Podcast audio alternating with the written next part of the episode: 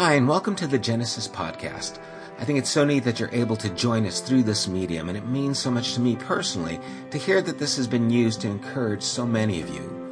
It has always been the posture of Genesis to tangibly extend the love of Jesus in various ways, both locally and across the world. We support programs that assist families in need, contribute to ongoing works and building projects in Mexico. We've built a latrine and cafeteria for St. Andre's School in Haiti, as well as are advancing a food program there that we hope will help feed the children for years to come. The money collected for all these endeavors could have paid for a facility of our own many times over, but instead, we've intentionally chosen to be a mobile community since we began we now have before us an opportunity to invest in a building of our own. We're not doing this, however, without considering the works we're committed to or even the works we feel compelled to keep doing in the future. But we're asking if you've benefited from this podcast or from anything that Genesis has done, would you consider partnering with us by donating to this work directly at www.thegenesisstory.com and click on the Building Fund tab. Joshua told the people, Consecrate yourselves, for tomorrow the Lord will do amazing things among you. Together, let's prepare for an amazing tomorrow. Thanks, and God bless. Okay. Well, we're continuing in First Peter. We've got two more weeks after tonight. Uh, we'll finish up First Peter, and then we'll stop again, take that break for the holidays, and we'll see what happens from there. Um, we're in First Peter chapter four. We're going to go from verses 12 to 19, finish this chapter here, and you know, Peter is trying to move these followers of Christ in their faith so that they can endure the suffering that they're going through, that they could endure the persecution that they're experiencing, and how they can be able to grow in their faith in spite of whatever life throws at them. And I, I think that is such an important aspect of faith for all of us. Because suffering shows up in different ways throughout all of our lives. And this type of faith or this type of Christianity that goes and gets kind of like a, a, pint of Jesus on Sunday and feels good, and then goes back maybe on a Wednesday and feels good, but it's all about just kind of going and having an experience and then living apart from the relationship. That kind of faith usually doesn't stand. And I know that you have encountered probably or heard of people who've said, well, I used to believe, but my, you know, father got sick, my child, this happened to them, and some kind of circumstance took place in their life where they said, I can't believe because of this event, where some kind of difficulty came upon their life and it was too much for the faith that they had. And so, what Peter really is trying to do is to help us to have a faith that is stronger than whatever will go through. And I think that's important. It's vital that we find a God who's bigger than we are, not only bigger than we are, but bigger than we would imagine that is able to work through anything that would happen, that we could accept Him and accept life on the terms that we get and not on the terms that we expect. Because I think a lot of our thoughts about God can turn into idolatry when we bring God into a place where we see how we think he's supposed to act. And we start putting our ideas on what God should do. And when he doesn't do what we expect, then our faith goes out the window. And maybe that's actually a good thing. Maybe that faith in that God should go out the window because it isn't faith in who God really is. And so Peter is going to describe suffering, how it feels, the experience, and what happens when we go through it. And the truth is that the faith and the God that you had before you went through the suffering is going to be completely different than the faith and the God you have on the backside of suffering. That you're going to find that all your thoughts and ideas of how things were when you go in the middle of something or begin to go through something, it transitions. It actually becomes something else as you go through it. And then you look back and now God looks bigger, maybe even a little bit more scary. And love and grace are a lot deeper and wider than you had imagined. And it happens through this time of suffering. The back end of our encounter with God, He will actually may seem unfamiliar to us because our ideas that limited Him have been shattered. And who we see He actually is now shows up in a way that, again, I believe is healthy because I believe His love and His mercy is so much bigger than the things that we go through.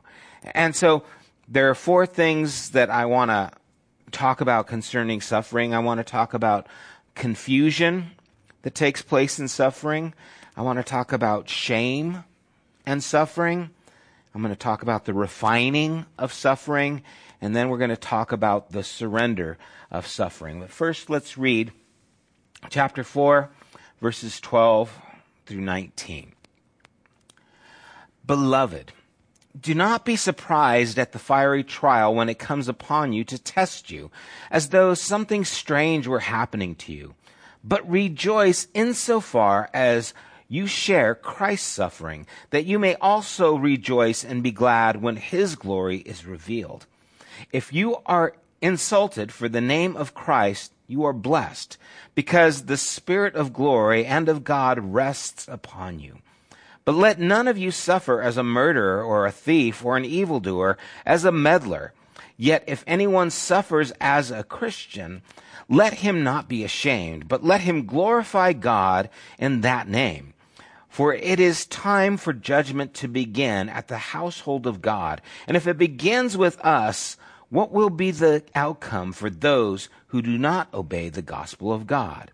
And if the righteous is sca- scarcely saved, what will become of the ungodly and the sinner?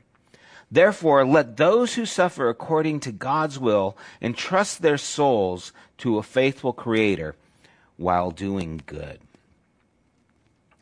As we look at these different areas of suffering, we're going to kind of talk about three types of suffering. We're going to talk about suffering that comes from faith, like what Peter is dealing with here. Those people who follow Jesus and are persecuted because of that faith in Christ, they lose their ability to have income. They lose maybe uh, their association with family or community. They might even lose their life.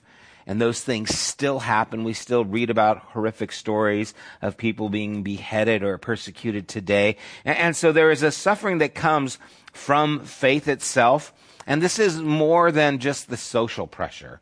Well, they don't like me anymore because I'm a Christian, right? It's not, that's not the kind of suffering for faith that I want to, I don't want to link that in there. I know that that's legitimate and there is a, a type of suffering we go through, but let's not throw that in the same barrel just for sake of those who really give their lives for those things. And then we want to talk about suffering that comes just from a fallen world, from the brokenness of humanity, uh, suffering that comes because of the human condition. Uh, it's interesting because there is an assumption throughout all of Scripture, really from Genesis 3 to Revelation, that we are living in a broken world and that these kinds of things happen. There is this kind of assumption. There is no this ideology that everything is fine if you just get good enough. There is this brokenness that is in humanity. And so there is a suffering that comes because, you know, people are greedy, because governments take advantage, because of so many things that are just a part of society. And then we want to talk about a suffering that comes from our own brokenness, our own sin, the things that you reap what you sow, how you do something and then you reap the consequences of what you've done. And, and, it could be anything from well you smoked all those years and now you have cancer to you know anything else that you've done that affects you personally there are similarities in all of these but it's good to identify what type of suffering you might be in because as you see it in these relationships it helps you to maybe see things a little bit more clearly as you go through it so here Peter talks about this idea of not being confused. Don't be surprised, he says. He uses this word surprise. He uses the word fiery. He says, don't think it's strange. When you begin to suffer, oftentimes there's a feeling of confusion that takes place of like, this shouldn't be happening to me. Why is this happening to me? How many people have asked that? Why is this happening to me? What did I do wrong? How many times does that come to mind when you go through something? It's kind of this given that we start thinking, that I did everything right. I did what I was supposed to do. You know, I'm supposed to live an abundant life. Jesus said he came to give me life and life abundantly, and we think that means happy. And we're not living abundant life, and so God apparently thinks this idea of abundant is different than what I think it is. And we start to wonder, why is this happening to me? And what happens if we're not living up to our definition of that abundant life is that we start to to get together and we start to th- pretend that we're living that life. In other words, I, I know what this Christian life is supposed to look like. I want to look like that, and so I want everyone to think I'm looking like that. And when I go through suffering, instead of coming out and saying, I'm hurting, we oftentimes put on the brave face and just pretend to be okay when really we're hurting.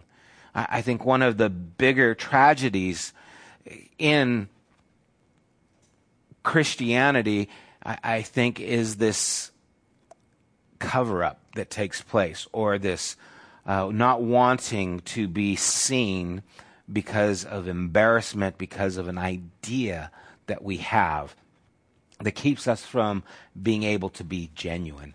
Now, being genuine, you still have to be smart. You don't just throw up over all the stuff that you're going through to anybody, but think about how important it is to be able to have the honest conversations that we need with people.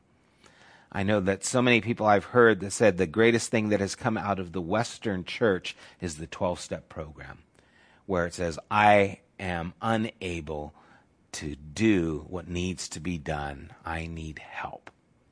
And that honesty that shows up for so many people is just like, wow, this is great. I've heard so many uh, people talking just over the last year, I would say, probably since the Celebrate Recovery has started and been more aware of it, that the first time they went somewhere, I heard this actually twice. I heard it at uh, little conference I went to with Rob Bell. He says he was pastoring a church out in Michigan, and uh, one of the guys says you need to go to an AA meeting. He goes, I'm not alcoholic. He goes, you need to go. And he went there, and he said it was the first time he was with a group of people that were actually honest, and it stood out to him. He said, this is amazing. And that's the kind of thing that happens when we're able to say, hey, what's going on here? Why is this happening? I thought everything was going to be okay, but it's not going according to how I thought it was. Our understanding sometimes brings confusion. We stumble when we think that God wants me to be healthy, wealthy, and beautiful, and then I look in the mirror and I see Shrek still there, right? You know, it's like I am still who I am. I'm not that beautiful person that I wanted to be, and I get confused and wonder why why is this happening to me? Shouldn't I be here? And so there's a confusion that takes place, and Peter is trying to get us to understand don't think it's strange. that this isn't an uncommon thing, that this isn't out of the norm, that actually this is to be expected. And then part of, again, pushing into why it's expected, he, we're going to talk about the shame. A shame of suffering is any kind of suffering actually can bring shame. Shame because I maybe created this mess. You know, shame I did something I shouldn't have done. Or shame because I can't fix this mess how many times we, we're in part of this thing that's going wrong. We're going through this. You know, I, I can imagine a, a husband or a father seeing his family go through some kind of illness, some kind of difficulty, you know, imagine being hungry or without the things that they need and feeling this shame because of the suffering that you're going through because, man, I'm not able to fix this. I can't help them. And, and so there's this kind of awkward feeling like I should be able to do this, but then you can't. And then this shame comes because you can't. Or the reverse side of that, I did something I shouldn't have had. I had an affair and I feel shame because now my family found out about it. Or I was abusing drugs and now people know about it. And so I start feeling the shame because of those things. And, and there's a suffering that comes just in that shame. A lot of times at this time, people who are, you know, when you're going through a difficulty, say your your family is hurting and you can't do anything, or you're in a financially difficult place, or work stinks and you just feel overwhelmed. A lot of times, well-meaning brothers and sisters will come alongside, and, and what they'll do is they'll give us this bag of tricks to do to make things better, to take suffering away. And then if you say, well, has that bag of tricks worked for you? It's like, well, no, but I thought I'd throw it at you and see if it works, right? You know, it's like, cause we all have a bag of tricks and we all do that kind of thing. Someone's going through something and a lot of times, you know, you're just in the middle of it and they say, well, have you prayed? Now, prayer is a great thing, but most of the time you probably have prayed and praying doesn't change the situation every time. A lot of times it's supposed to change us. But sometimes that idea of, hey, have you done this? It's like, thank you for throwing that out to me, but you know, sometimes things aren't going to be miraculously fixed and they're not going to be cured and it's not going to go easy and it's not going to happen the way we want it to. But a lot of times people think that when things are bad, there's, you need to do something so that you feel better about it. I want to see you say everything's good. It's like, well, it's not good. And it's okay to say it's not good. It's okay to say, I don't like this. It's okay to say, I'm hurting. It's okay to say, I don't understand. It's okay to say, I feel terrible about what's going on. And instead of someone trying to come and fix you, someone to just come alongside and just to put an arm around you. Sometimes that's the most comforting thing, is someone to just identify with your pain and sit silently with you in it because it's doing something to us. God actually has a purpose in that suffering, just as he did in Christ, which is what he mentions there. He says, But rejoice insofar as you share Christ's sufferings. How are they sharing Christ's sufferings? Well, they're going through persecution, just like Jesus did. They're doing it because of Jesus, and that's a big part of what Peter's talking about here. Don't be persecuted because you do something stupid, you're robbing or hurting people. Be persecuted because you're doing something good, like what Jesus did. And, and so God has this purpose. And what's great about Peter is, is think about Peter and what Peter has gone through. You see, Peter's encouraging these people and us to be able to you know, stand through this suffering and not think it's strange. That you didn't do something wrong, that God still cares. In fact, God is working. And you think about Peter denying Jesus, you know, three times. He, he denied him because he didn't want to suffer. Right? They're, they're persecuting Jesus, and then someone says, Hey, weren't you with him? No, no, I wasn't with him. Why did he say that? Because he didn't want to suffer. And so this idea of staying away from the suffering actually caused deeper pain in Peter, and Peter's trying to help us to move through this. There's a suffering that is refining, and he talked about this in chapter 1, verses 6 and 7. It says, In this you rejoice, though now for a while a little while. If necessary, you have been grieved by various trials, so that the tested genuineness of your faith, more precious than gold per- th- that perishes, though it is tested by fire, may be found to result in praise and glory and honor at the revelation of Jesus Christ. Maybe the reason you're going through something is because as you go through it, it's transforming you into someone else. And that takes place through all kinds of suffering. Suffering is a, a, a press that pushes on our lives that produces something within us. Refining, the idea of refining, if you think about it, it's not really great PR for Christian faith. Hey, God's going to refine you. Sign me up. Oh boy, that sounds like a lot of fun. You know, but refining reveals. What refining does is it shows what's really there. You see, it's easier to be that Christian when things are going well. I can be kind when there's nothing irking me. I can be generous when I have a lot because I'm not now without. Oh, sure, have this. Why? Because I still have plenty. It's when I don't have much that it's hard to give because now it's actually taking from me. And that includes kindness, that includes patience, that includes generosity financially. When difficulties come, it reveals who we really are. And that revelation might show up in anger. Man, you've got a quick temper. Why? Well, I'm sorry. I'm just going through a lot at work today. What's that telling you? It's telling you the anger was there. All it took was a little pressure to pop it out. You're really bitter. Why are you really bitter? Because there's this pressure on your life and now you're without something and so you're bitter for someone who does have something or someone who took away something from you. And, and so it starts to show up in those areas and, it's brought up because of this area of suffering.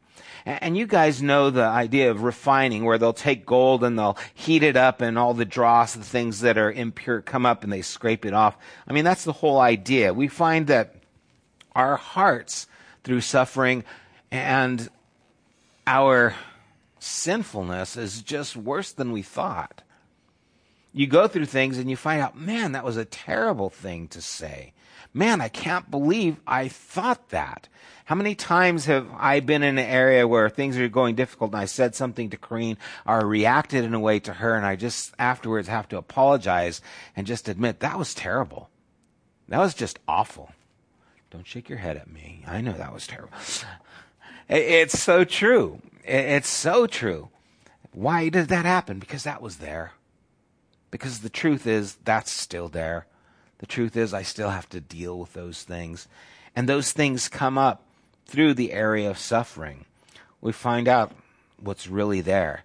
Find out how pride and arrogance hide themselves until the pressure comes and they can't hide any longer.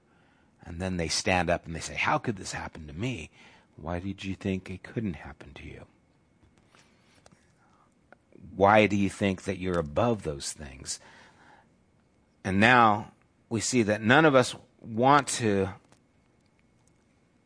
be artificial or pretend that we're being transformed by God. But do we really want to go through what it takes to be transformed by God. What if that's suffering? Who wants that? Right? Any volunteers? Stand up. Oh, I'm just kidding. Bye, Sherry. you see, because suffering is actually grace that helps us to see ourselves clearly. Suffering is actually God's grace that helps us to see what's taking place within us. And the good news is that even though our hearts are worse than we ever thought they were, you are still loved more than you are broken.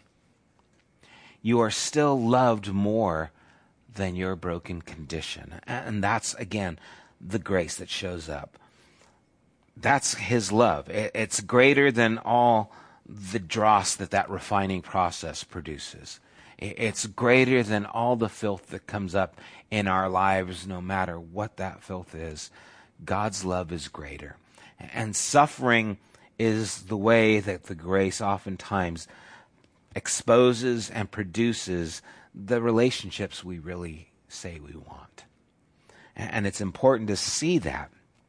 See, because not only am I unable to change my circumstances, I can't even change my reaction to the circumstances so many times. Right? Like we've been saying, it's easier to act like a Christian than it is to react like one. Reacting is where I really show up, and that's where we see what's going on. Something happens, hurts me. How do I respond? I want to talk about it. I want to blast that person. I want to slander them. I want to get even. I wish something bad would happen to them. Maybe I'm just talking for myself. I don't know. But those are the thoughts that start to enter into your mind. And that's kind of where we start to go. We have to have these kind of moments where we start to experience these things and we wake up and we, we learn through this. Man, that's terrible. Why would I ever think that? Why would I want that? Well, because that's what's going on, and it took this situation to expose it.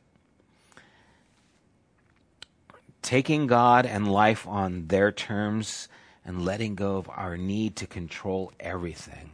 Suffering helps us to do that because we can't control everything. Breaks, grace breaks through in these moments as you accept them moment by moment. If you know that you are at the mercy of a situation, say our friends who are suffering cancer, there is little they can do to make their body better. It is beyond their ability completely. All they have is this moment and to have this communion with God in each of those moments. Jesus told us not to worry about tomorrow because each day has enough trouble of its own. It's funny, you think of that as, oh, that's really hopeful, but really it's kind of like, oh man, there's a lot bad happening right now. You can't even handle what's tomorrow. There's enough, you need grace for right now. I need grace for the trouble now. And you see, that's what suffering does, is it helps us to, to hone in on grace now. It helps us to, to see the need for God now, in this moment where we're at. In verse 14, he says, If you are insulted for the name of Christ, you are blessed, because the Spirit of glory and of God rests upon you. I love that word. He doesn't say the Spirit of God empowers you, it says the Spirit of God rests upon you. It's like a blanket over you. You see, when these things happen to you, the Spirit of God is just laying over you. It's covering you. It's what keeps us at that time. How many people fear that they will lose their faith if they go through too much? If I go through too much suffering, I'm afraid I might lose my faith. But actuality, again, many people have a faith that needs to be lost. See, if a circumstance can take away your faith, then maybe that's a faith that you need to lose because it's a faith that's based on something less than who God really is. It's a faith that's based on a circumstance, an ideology of what you want. And God's willing to let you lose that kind of faith. Sometimes God wants you to lose that kind of faith so that he can bring you through to a deeper and more genuine faith. You know, a lot of times my faith is based on kind of a bartering system with God. If I do A, B, C, then God will give me X, Y, Z. And if I act this way, then God is going to do this. And we might not say it in those terms, but a lot of times I, I feel that we kind of have that idea. You know, why would this happen to me? You know, I, I took my kids to church. I, you know, didn't let them listen to secular music, and now my teenage daughter's pregnant. God, why? I did those things. Why did that happen? You know, I, I didn't smoke. I didn't drink. I, I didn't do, do those things that I knew were harmful. I treated my body like the temple of the Holy Spirit, and now I'm suffering from whatever it is. God, why did that happen to me? And we have this idea that we can kind of have a faith that's based on something that we did. And a lot of times that faith needs to crash and burn because it's it's putting God into a sphere that we can see, identify and manage. And he's not going to be managed. He's too big for us to wrap our minds around. And so when circumstances happen, we say, God, how could that happen? How could this person be elected president? God's not worried about it at all. He's bigger than this. The faith that God, the faith and the God that you have at the beginning going into the suffering is going to be radically different than the faith in God you have at the back end of suffering. When you go through something traumatic, it is going to change your perception of life and it's going to open your eyes to who God is. And He's going to look a lot different. Sometimes we need to lose a shallow faith that's kind of an idealist, idealistic faith or an idol faith, idol in that we have made it and it's not actually God. We have to lose that to find the genuine faith, to find a God who is beyond our ability to control and fully wrap our minds around. And what really matters comes to the surface when we're going through the times of suffering. If someone wants to talk to you about something trivial when you're going through something difficult, you have no interest. Have you noticed that? When you're going through something really hard and someone comes up to you and they want to talk about end times. Want to talk about the Antichrist or even presidential election. If I'm going to some through something really difficult, I really could care less about those things. They really have no bearing on my life. Right now, my my husband and I are at the brink of, you know, divorce and you're asking me to listen to this conference that's going to talk about, you know, the end times. It really makes no difference. I really could care less right now if the so and so is the Antichrist. really has no effect on me right now because it's out of the sphere of what's important. And what happens is when suffering presses on us, then what's important starts to surface. It starts to become very sensitive. And that's why at funerals and things, when you see that, all of a sudden people are, hey, we really need to get together. People are really trying to reach out. Why? Because now I realize how fragile life is. I realize how important people are, and it now becomes apparent to me. And it happens only through those times of suffering. You know, we all want certainty. We all want to be comfortable, but the only way certainty can happen is if we trust God through all the uncertainty. That's all you can do. You can't be certain of anything else. And it's a little disheartening and it's a little uncomfortable, but it is also enlightening you see, you can't be certain for tomorrow. You, you, you're not promised it. You're not certain of your health. You can't be certain of people because people have the freedom to choose. How many times I've seen people that I thought, I'm certain who that person is and they turn out to be someone else. Who can you be certain of? Only God.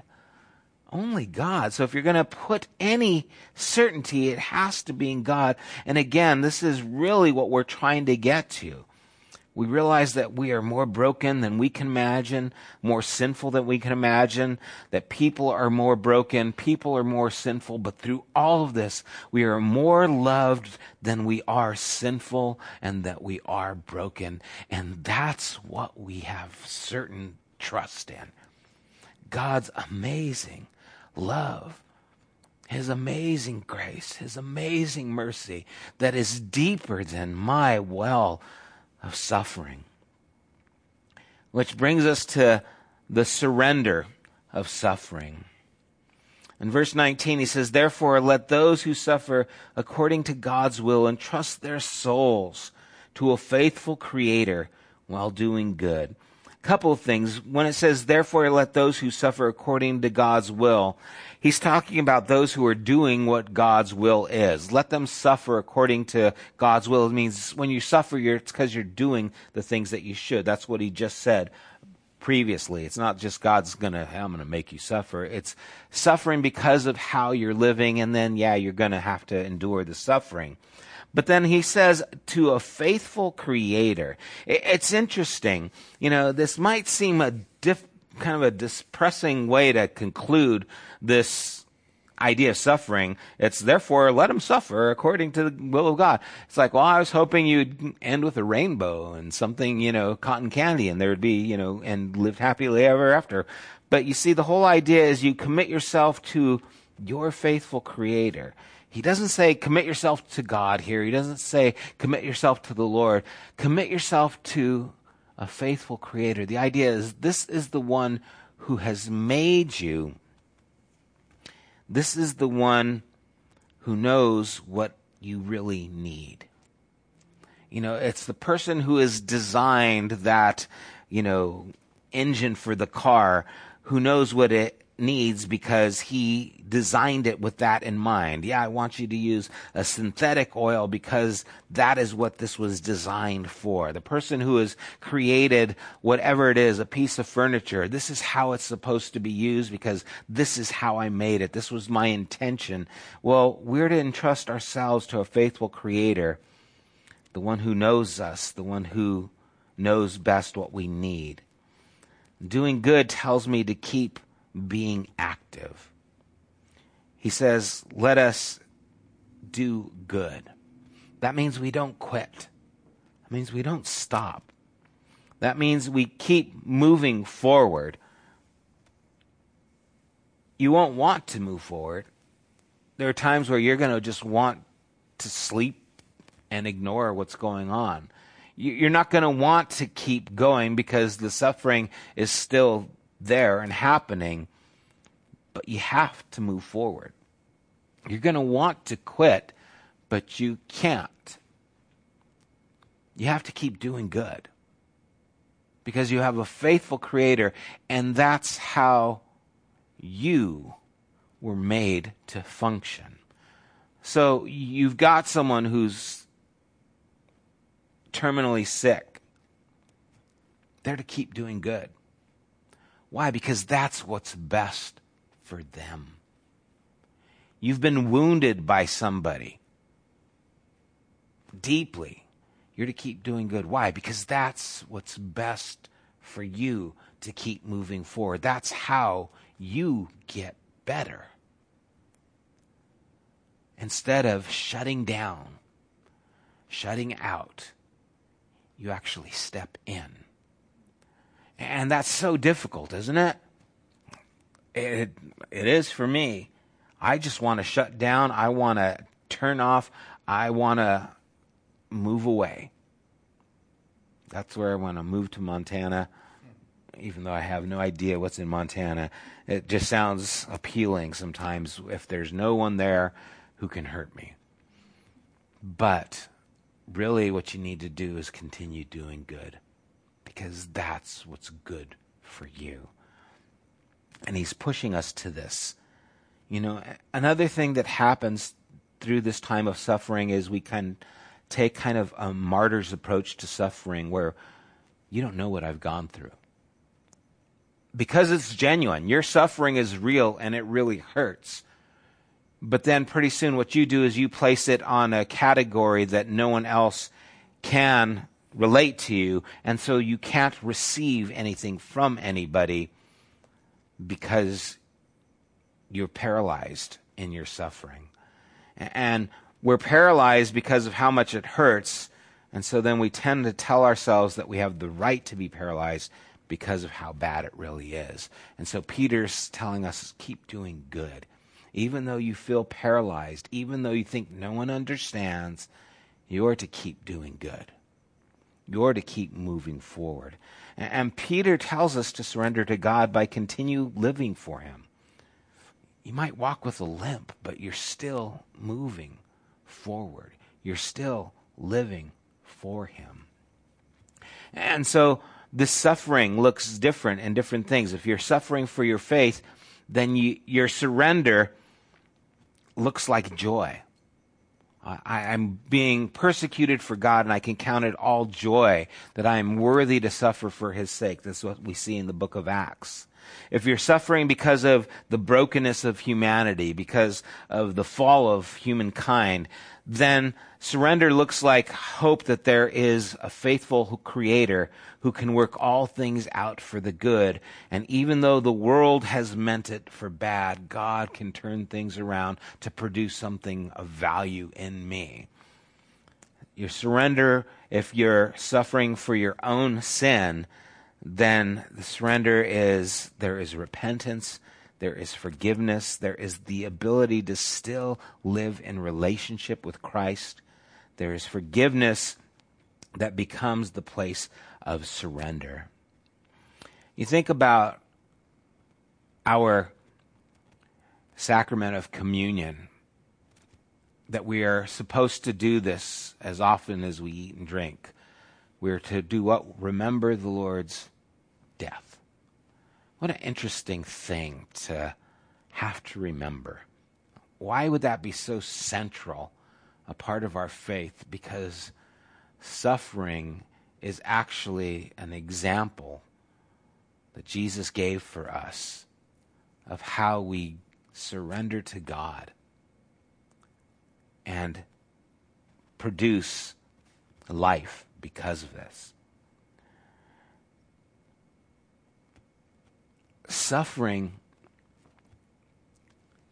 in many ways, is like a womb that we have to go through to be born there's going to be contraction, there's going to be the squeezing that produces life. But when life comes out, when you're born, you're naked, you have nothing.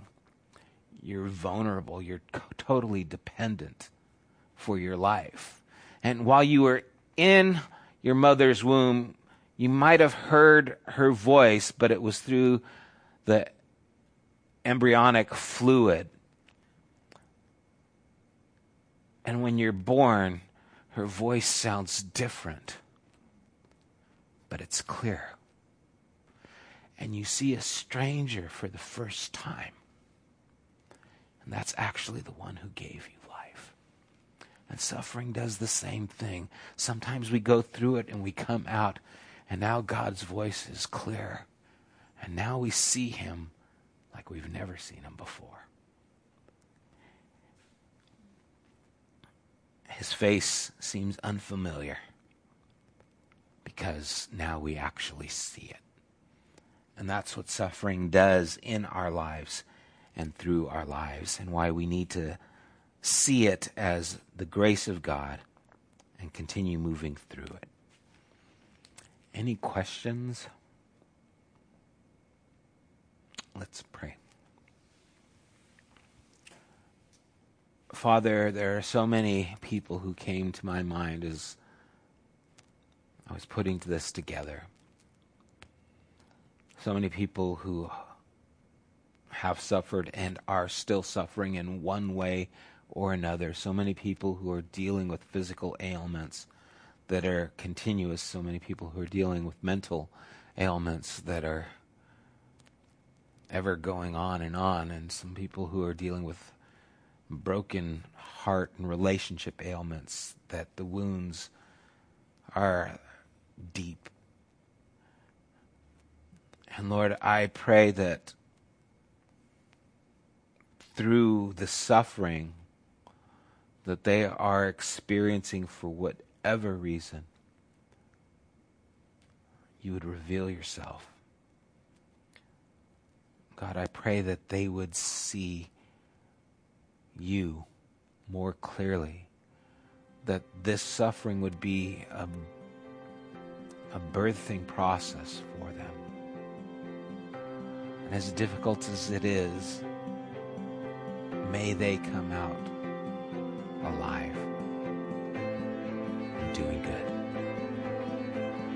I ask this in Jesus' name. Amen. You have been listening to the Genesis podcast. We invite you to join us at one of our weekly gatherings. You can find more information at www.thegenesisstory.com as well as opportunities to help financially support this podcast. Thank you for listening.